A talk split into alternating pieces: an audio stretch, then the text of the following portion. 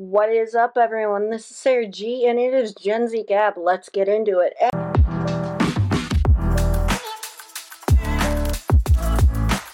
do it. And as you can see, I got my sign if you are watching the VidCast version.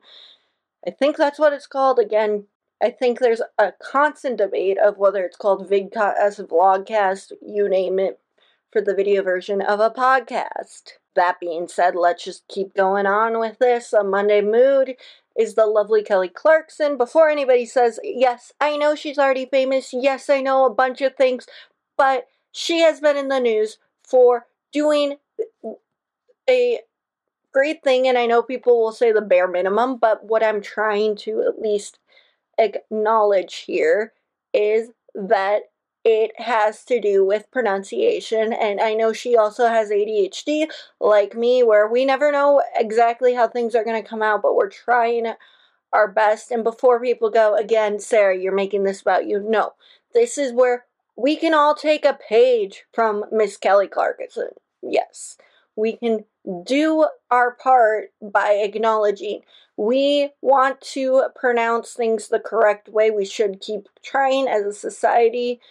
And again, I cannot get over how respectful it was. And just that clip where she was trying to pronounce Chewy or Sui, um, pronunciation of her name correctly. Now, I know I probably just botched that up, but I know that's something I really care about when I want to, you know, speak out and try to, you know, say the right thing. Especially because here's the thing I know this is the day after St. Patrick's Day, so it's another reason why I want to talk about this.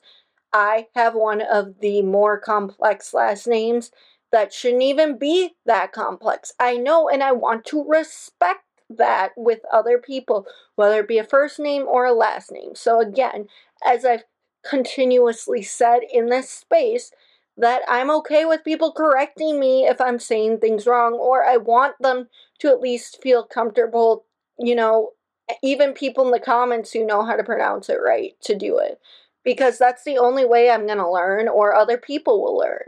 So yes, as we move on from that, I talk about some other things as well, like uh, what the hell is going on with Gwyneth Paltrow? We all know I've spoken about this, and the fact that it is again still on topic, on brand with this month and you know, eating disorder awareness.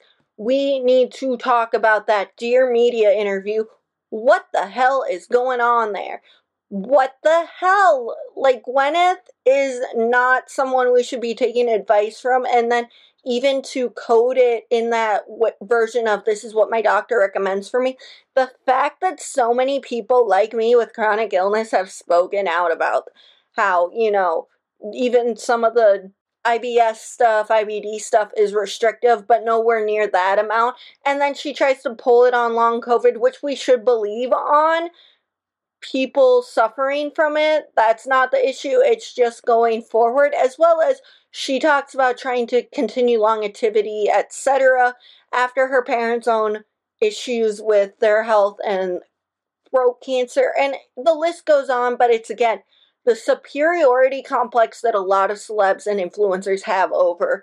And I actually do asana. I do, and I've done some bone broth, but that's just because I don't have it as a full meal or a full thing. It's because, unfortunately, I will say, as a person with chronic illness and that has luckily a supportive family that's willing to help me, you know, fund it, that is a crucial part. I would say that for 95% of people, doing even what I do, which is not at all the level that Gwyneth does, is still un unaccessible, inaccessible for a variety of reasons. And the only reason I switched over, because I've been talking and hearing a lot of people from the chronic illness community, and this goes into what I'm going to talk about probably for the majority of the podcast. But I have endometriosis, I have Hashimoto's, I have IBS, which people will all kind of say aren't really things that are that big of a deal, except for they are. Also, endometriosis is my biggest issue, especially right now. Uh, I do want to preface this I'm not medical and my whole experience can be different than yours. Please note, do not, do not go off the medication that I'm going to talk about if you are on it without discussing with your doctor. Because it is crucial to know that there are issues and there are th- side effects that can affect in different ways. But please do not do this all on your own without consulting. That's the thing.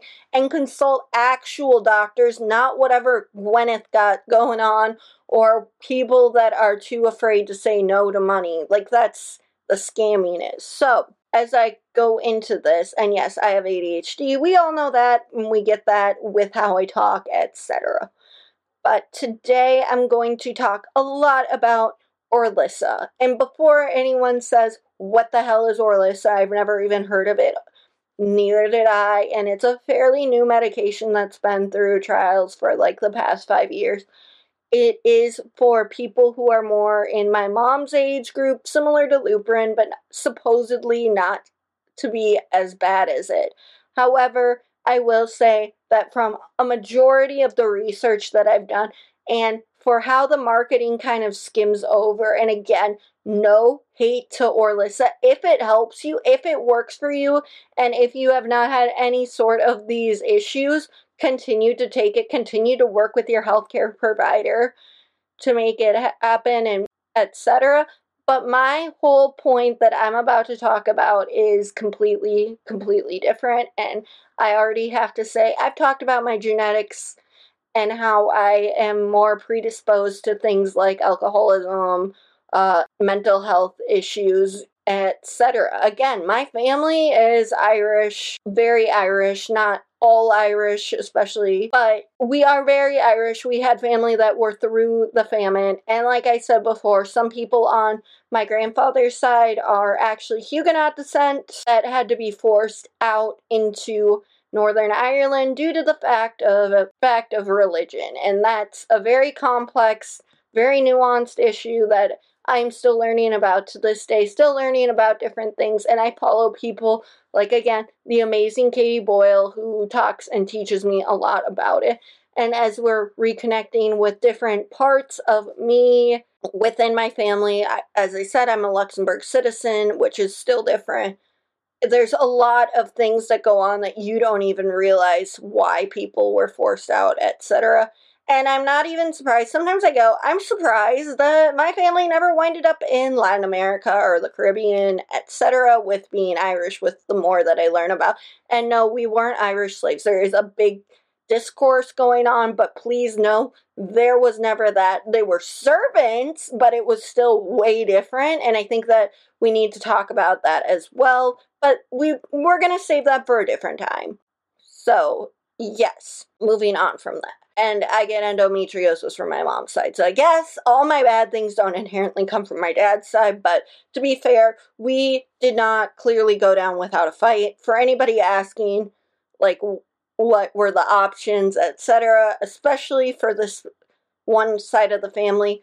Literally, with Huguenot ancestry or, you know, you descending from them, it's very complicated, but I can basically sum it up as the people that weren't the Protestant faith, I assume, of France okay? The people who refuse to, you know, conform and decide to not switch over to the Catholic faith, they had two options after that death or fleeing. And obviously, as I've been finding out, my family fled to Northern Ireland where it was more accepted. And again, there are so many things that I could go on about this, but I am going back to the task at hand with Orilissa, with my mom being more of the reason I have endometriosis, but I was talking about chronic illness in general and connecting it to what people do sometimes and how very detrimental and scary Gwyneth Paltrow's rhetoric is. And the fact, again, that Dear Media was willing to do that and was willing to post it and not even feeling any sort of shame afterwards is disturbing. And even if I get hate comments on this, I do not care. This is time that we use our platforms for good. I know I'm a smaller creator, but this is my two cents of it. So, moving on from that, I have been over a month on this whirlwind between getting laparoscopic treatment for my endometriosis and to finally get it completely diagnosed. And I've talked about this a few times. I have the white or clear version. There are like five different versions. And obviously, if you want to know more about some of these things, you can always go online to ask like Dr. Jen Gunter, Dr. Jen Lincoln, and TikTok Baby Doc on TikTok or Babies Over 35. And they are amazing creators that do well with explaining all these things. There are more than just them, but those are the top three that are very much out there right now explaining a lot of things. So we like I said, have talked about this multiple times on this podcast. So if you have questions regarding that, also Dr. For Jennifer Lincoln does have a podcast where she breaks down a lot of different uh different uh things that go along with you know down there. So yeah. But aside from that, we are going to just keep going with that. Uh, but anyway, I tried Orilissa for the past month, and the problem is also I do want to tell people please, please, please go to your junk mail because you never know when a doctor is actually trying to get a hold of you. And sometimes they don't call you because of doctor patient confidentiality things, but sometimes they call you when they realize that you don't or have not seen their messages. And that's okay. But I'm going to preface this. Orilissa probably didn't work for me because I have so many mental health issues on top, and they are not necessarily issues, but that means that I'm probably more sensitive to the hormone and mood changes that go along with it. So let me just start there. So, Orilissa, what is supposed to help with my pain, with my specific type of endometriosis? I have stage three deeper implanted, not something that you can just laser out. It's lighter, which makes it more of a risk for me to, if they tried to laser it out, probably bleed. Again, that was my understanding. I could be completely wrong. And again, I want to emphasize I am not a practitioner of any kind. This is my my personal story. Okay? So, aside from that, so it's supposed to help out with my pain, my, you know, not growing very much more, etc. However, I was on the pill for many years before and I actually never had a problem with the pill and the dosage. It was just that my cramps kept getting worse and so on and so forth. And before anybody says the pill is the worst thing, no, it's not. Okay? Like, no, it is not. If anything, it probably kept my emotions as well in check. There's a lot of things that it can do great. I understand it might not be for everyone, and especially people with polycystic ovary syndrome, but I do not have that. So we do not know, and it is not my place, not my story to talk about it. So there's that. So as I continue with that, Orilissa, I've been on it for about, yeah, a month half, a half a month, and it has been a very ebb and flow, up and down craziness for me. And you know what? If anything, it helped a little bit with the bloating and a lot of the cramping, except for right now when I'm specifically supposed to be on my period right at this moment. I know, I know, I can't believe I talked about that, but it's not dirty, okay? But I'm supposed to be on my period at this exact moment, and what happens? I'm not. And it's okay if you don't really get a period on some of these medications, but the fact of the matter is, I'm still cramping, feeling sick, feeling gross, and my emotions have been off the wall. I have been n- not myself, and I feel like I'm losing it. I am still on my antidepressant, I am still on my ADHD meds. You know, I've been checking out what have I been doing differently? Probably I should look back into, you know, getting some counseling because it's a big thing that just happened. But aside from that, I was very stable till mid January on a lot of things now. Do I still have some, you know, issues with some other things? Yes, but have I been overall stable? Yeah. So that's why when you combine it with the stress of a new medication and the stress of is this a side effect or is this me just going crazy? It's problematic. And I do want to preface this please search from the website more because you'll get more details. And please note when a doctor says you may experience some, you know, changes in mood, etc. Just know that the mood changes that I experienced are probably not talked about enough and that we need to consider that, but it's still a good option for people who maybe aren't as susceptible to the highs and lows like I am. Again, I don't want to badmouth it because I truly don't know. Everyone's different, okay? So this is just my personal experience before I get the pitchforks and knives towards me, okay? So anyway, I just I have been a mess like last month when I first really started it you know, I thought it would be a few days, work it out. I messaged my doctor about it, and then I got a response that was not that nice, and it felt more dismissive. So I hadn't really checked in very much until about a week ago. I was like, I am feeling the same kind of way. I'm feeling very much emotional. I can't control it. It's making my PMDD way worse and just everything is going off the walls. I haven't been sleeping well. And yes, a lot of it could have been attributed to some of the health problems that my dog had, but she has been completely stable. And then it, some of it could be daylight savings, but I don't believe it because I've been going nuts for the past month and it just has not changed much since then. And I've been crying way more, which rarely happens. Like today, I went to Nick Universe. By the way, this is a little separate piece, but they were celebrating their 15th anniversary, and I saw some new performer that I hadn't even heard of. So this is where I was crying because I was getting old, but I was having these like emotional like breakdowns in the middle of the store that is not normal. And I wake up with a headache and it's just a lot of those little things that add up and build up and start to make me feel extra crazy. And it's not me just being a hysterical woman, okay? And it felt a lot like when I was going through my beginnings with Hashimoto's and just a lot of that stuff between is this just the depression that comes with quarantine or is this something off?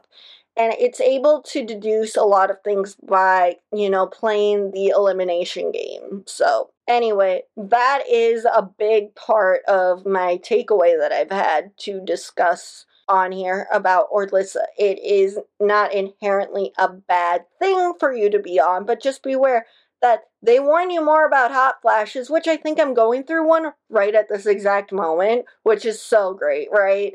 But hot flashes, and they say bone density loss, but they really kind of skim over, or they say it's in less than 6% of patients, and they don't really talk about, you know, suicide or suicide ideation and there's some of that that goes on with a lot of women like me so or presenting like me. So i just wanted to clear the air. If you're ever someone considering taking orlissa that you should definitely i'd say it doesn't hurt to try it but please keep track of your emotions especially because it can go from zero to a hundred without ever thinking it. And it's honestly if it doesn't i'm in a per- place where my endometriosis is very severe pain, significant pain. If it only helps a little bit, but now you're still having similar cramping and feelings, it's probably not worth it for your mental health. And as we conclude that piece of Gen Z Gab, let's go back into the medical universe that is Grey's. And I know people would say, Sara, I thought you gave up on it after last week, pretty much. Yes, every week I say I'm going to give up a little bit, but every week, there is still something that draws me in. And the fact that I'm still following along with Station 19, and the fact that Jack Gibson, everyone, has suddenly decided to pull like that 360 Mark Sloan moment, although he's always been a little sweeter than Mark, but not much. But uh, where he's yelling at his sister who was high in in a motorcycle uh, fender bender thing. But I will say the one thing that I really do adore about Station 19 right now is that not that I enjoy Maya completely, but I do like that she's at least owning up to a lot of things and the fact that she's holding little Maya in a few episodes back and that her and Carina at least talk to each other. Although again, are are we really gonna talk about I don't wanna team anything, but I do appreciate how this storyline has been handled. And Beckett sucks. Okay, we don't need to get into more. And I'm still not forgiving of, you know, Maya's way of buying him his favorite liquor. But yeah, there's just so many things going on. And I do, again, appreciate when I still can't get over two weeks ago's episode that I love so much, where they, you know, add so many levels, especially to the women in the team on the station, etc. But again, I love when Andy speaks Spanish. And I know people are going to be like, why? Because it connects, again, that we're all different, but we can all figure out a way to, you know, connect to each other. And the fact that there was common ground, er, etc. And that when this kid was scared and anxious, he speaks both languages completely bilingual but the fact that when he was scared and Andy's language of Spanish as well, she decided instead of even when he said it was okay to speak English, she still was calming him down that way. And, you know, I personally love it when I see not just shows doing that, but society trying. And I know that this is a very, got a lot of you know, dynamics and a lot of things that I probably haven't said correctly, but I just wanted to applaud that scene again because I rewatched it recently and it even calmed my nerves. And I know people are going to say that's the weirdest thing that you're even throwing that around, but I wanted to say, as a kid with ADHD again, Spanish was the only class that I really felt smart in growing up. There's something about linguistics and there's something about you know, feeling good that you can talk and that you can, you know, understand something different that doesn't come easy to a lot of the smart, quote unquote, smart kids. It was a way that my learning ability was able to thrive. And I just really, really, truly appreciate when you can show those different aspects around. But going back to Grey's, I have had so many parallel moments, and this week's episode actually, as despite the beginning with uh, a lot of that triangle stuff and you know the Ho era that one character is going in. I want to say, and yes, I'm mentioning Mika, but she literally is the Christina Alex holds the group together without people realizing it. And I cannot get over though the scene with Catherine, and of all people that pass out, you have a room of Blue, you have a room of Lucas, and you have a room of Schmitt glasses. And of all the people to, you know, pass out there, you're gonna think it's glasses still, even though he's now chief resident. And then yeah, we we assume it's little Shep that's gonna pass out. More likely, all of us do. But I love that they threw more of that curveball that it was Blue that passed out. But aside from that, I I loved watching an episode once again, and people go probably to me, why am I so against love or whatever? I'm against these constant recycle of the toxicity, etc. And no one's so fully toxic per se, but I just I hate getting connected to new characters and seeing them like get their hearts ripped out, okay? And do I personally believe that I've watched enough of that that where when you finally get a good insight to the new interns that you kind of wish it was more like the interns from season 9 where they weren't super hung up. Yes, I know people were hung up on Alex, but they weren't hung up with each other like they were just building friendships. Yeah. I wish it was more like that, okay? That's just me. I wish that with the intern house, I just wish that a lot of it was more like just building good friendships, leaning on each other. Yes, I know Shane made a move on Stephanie at one point, but that just kind of never got re explored, and I am totally okay with that.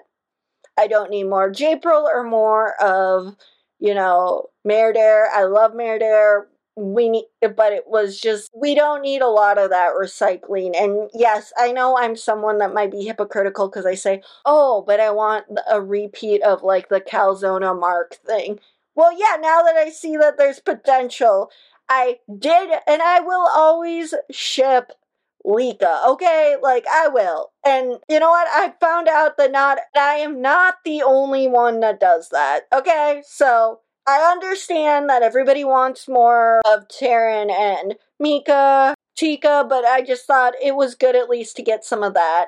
And again, I am going to talk about why Midori and Niko are my favorite to watch, their interactions, and hearing that they in real life have like the closest bond potentially. Now, I could be wrong. I feel like everyone vibes with everyone on that set very well, but when I find out that they're closest, at least per Midori, that makes me happy, okay? It just it just makes me happy. And that, you know, even though it's not really probably gonna happen, it just makes me think of the possibility, okay? And all my ships usually get canceled even though because they're unpopular. So, yeah. Will I continue to do parallels? Probably. Will I continue to probably talk about this? Mm-hmm. Will I be annoying and grinchy about parts of things, yes. Also, I want to talk about quickly before we wrap up the whole resurgence of Hunger Games and like where people are breaking down a lot of things, especially in Women's History Month, and I think it's amazing and whatnot. But I do appreciate when people. I was confused because the first time reading it and understanding it, and how my brother had to read it two years before me, and the movies came out, etc but just because there's been so much discourse recently, I appreciate that they've at least acknowledged that casting Jennifer Lawrence, at least a lot of people have been at least acknowledging altogether that Jennifer Lawrence was not the first to- choice and that casting directors should rethink in the future.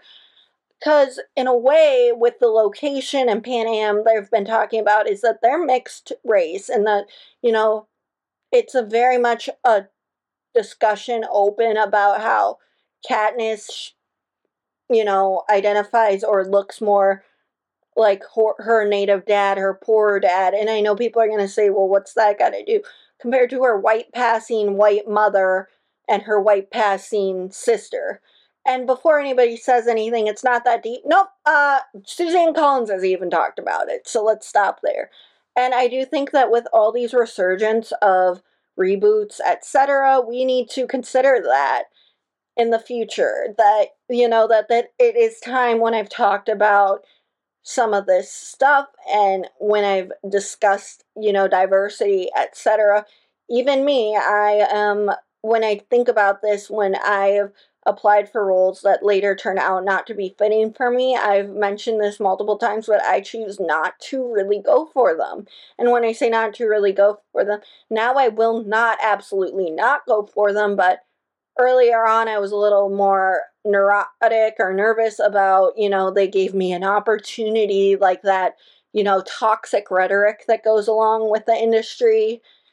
And I obviously looked uncomfortable and I wasn't as, you know, confident as now where I'm working with different people to maybe say no, you know, etc. Standing your ground. And I think that with how the societal and how Hollywood is, it needs to change. And I think we've talked about that multiple times. And a lot of other people have said that they're going to work on that and I think it's good. And I just wanted to bring that up when I've thought about though the whole thing with Katniss that there was an opportunity that we missed, and I agree because I was telling my mom, you know, I have gray eyes, I have all or er, like pale skin, I have brown hair. You know, I I could I could have played her, but my mom actually was the one that brought it up to me that I don't think she's fully white, and that was a good way to acknowledge. I don't think you could fit that. And of course, they turn around and hire Jennifer Lawrence, who's blonde hair, blue eyed, whiter than white American, you know? And that was what bothered me more than anything. And, you know, Liam Hemsworth, we have our own issues with him. But the characters in itself, like now, I totally see that and it is making me more like we need to, you know, acknowledge and when if and when there's a reboot, we should consider that for the future, especially because yes, a lot of people throw around, oh, I've got the Cherokee Princess eye roll. But no, there is, with the way that Panem was located, there's a good chance she was of at least Cherokee or some of that, you know, southern band tribes. Again, I'm probably wrong with what I just said or exactly the understanding, but I want to just say I want to hold space. I want to acknowledge if I ever, you know, have more of a say in this industry, etc., that I would fight uh, willingly to say this is not okay to keep whitewashing. Especially when you look at the characters, the careers. So many people have broke this down. Districts 1 and 2 that are the careers or whatever are the ones that are, you know, the more, can't even think of the word, the more privileged, the more passing, you name it, the ones that are succeeded to win, whereas the more industrial, like Panem, D- District 12, Rue, you name it, they're not as much likely to, and they've got scrappy skills because they've needed to survive. And obviously, I can't spend a lot of time talking about this because it's really not my place, whereas a lot of other people that I've been noticing on TikTok talking about it have more of the, need and the space that should. And I want to, you know, acknowledge that. I'm not probably the best person to, but I wanted to at least say that I completely agree with everything and that we need to discuss this more moving forward if they ever consider to do a reboot to make things right. We can't go back in time and try to fix it, but we can try to make the future better. Things, yes. But aside from that, I am going to talk as we end this episode, episode 45 here, we're going to talk about how I'm suddenly feeling old as hell, even though I've always felt old as hell. But the fact of the matter is, Nick Universe just turned 15, and then I started to go through the fact that I was mostly till about eight, it was Camp Snoopy when I really needed it. And then 8 to 10, they were kind of doing these Nick things. And then I started to think through, I'm like, when did Nick Universe actually open? Oh, when I was 10. And then now it's five years later. Holy shit. It is 15. And the fact of the matter that they now have a lot of people who were from the Kids' Choice Awards already, these performers, and my mom and I going to the mall on a Saturday, which we should have already knew better, but the problem is that we thought that all the big things would have been done by maybe one. We thought we were going on the kind of earlier end. What what happens there? Of course, you see dads and moms and families, etc., going to this show. And I have to say, the amount of strollers I saw, I'm like, this could be my future in 15 years. And also, I want to preface this with that I know families come in different ways. I completely understand that. And yes, maybe I did pay slightly more attention to nuclear families as I was going through it, but it was more of just at the time me walking in and seeing the families and the strollers etc that was just more what i was speaking on and seeing the dads get frustrated with the strollers my dad had been there my mom had actually asked him do you need any help no. Did I see a lot of that going on? Do you need any help? No. I'm going to figure out how these strollers work themselves. And that's why parking was so crappy at one point, and that's why it was so busy, aside from between last week and the end of March, early April, there is spring break. But I think about my childhood a lot, and then I have this identity crisis where people say you're not quite millennial, you're not quite Gen Z. No, no, no, no, no. I'm Gen Z. We established that. I will put the Pew Research thing in. It's just that, as somebody actually pointed out on a TikTok recently, that you're now getting into your 20s or mid 20s as a Gen Z person, and now that Gen Alpha comes around, people are calling them Gen Zers, which made it an identity crisis when everyone called me millennial, even though I'm not millennial. And that never ending cycle of people, especially boomers, calling everyone millennials is what gave me the said identity crisis. So just consider that. Uh, I've taken plenty of tests, not that it matters, but and looking again at the sign and who I am, it is Gen Z. I am Gen Z, okay?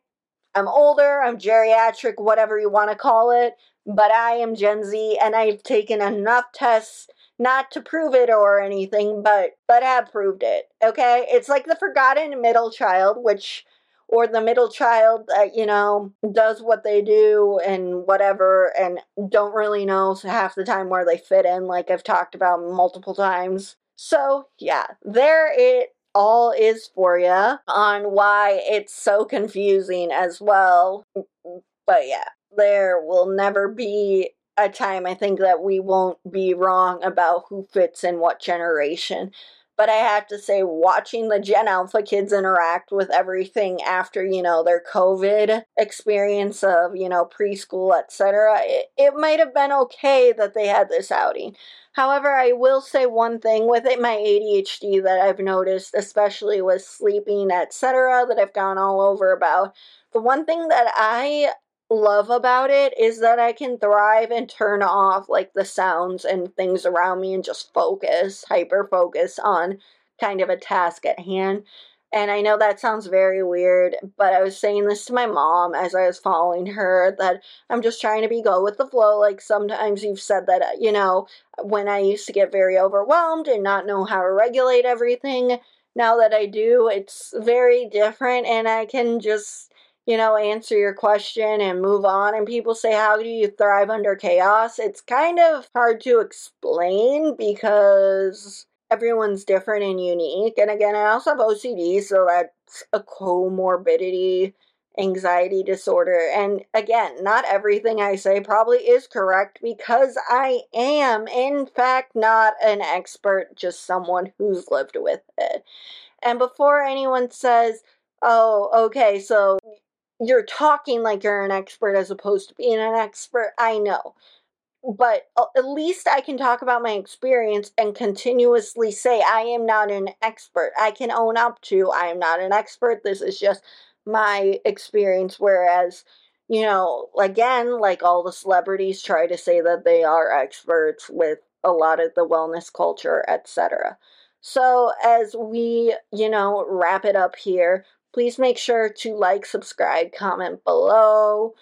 And also, I have a date for anyone that wanted to leave questions for Jeremy Gordon, the casting director turned acting coach. He will be on March 30th. He and I will be doing our interview, so please go to Gen Z Gab and leave your question there when I do the Ask Me Anything thing. It says been episode 45 of Gen Z Gab, and we will see you soon.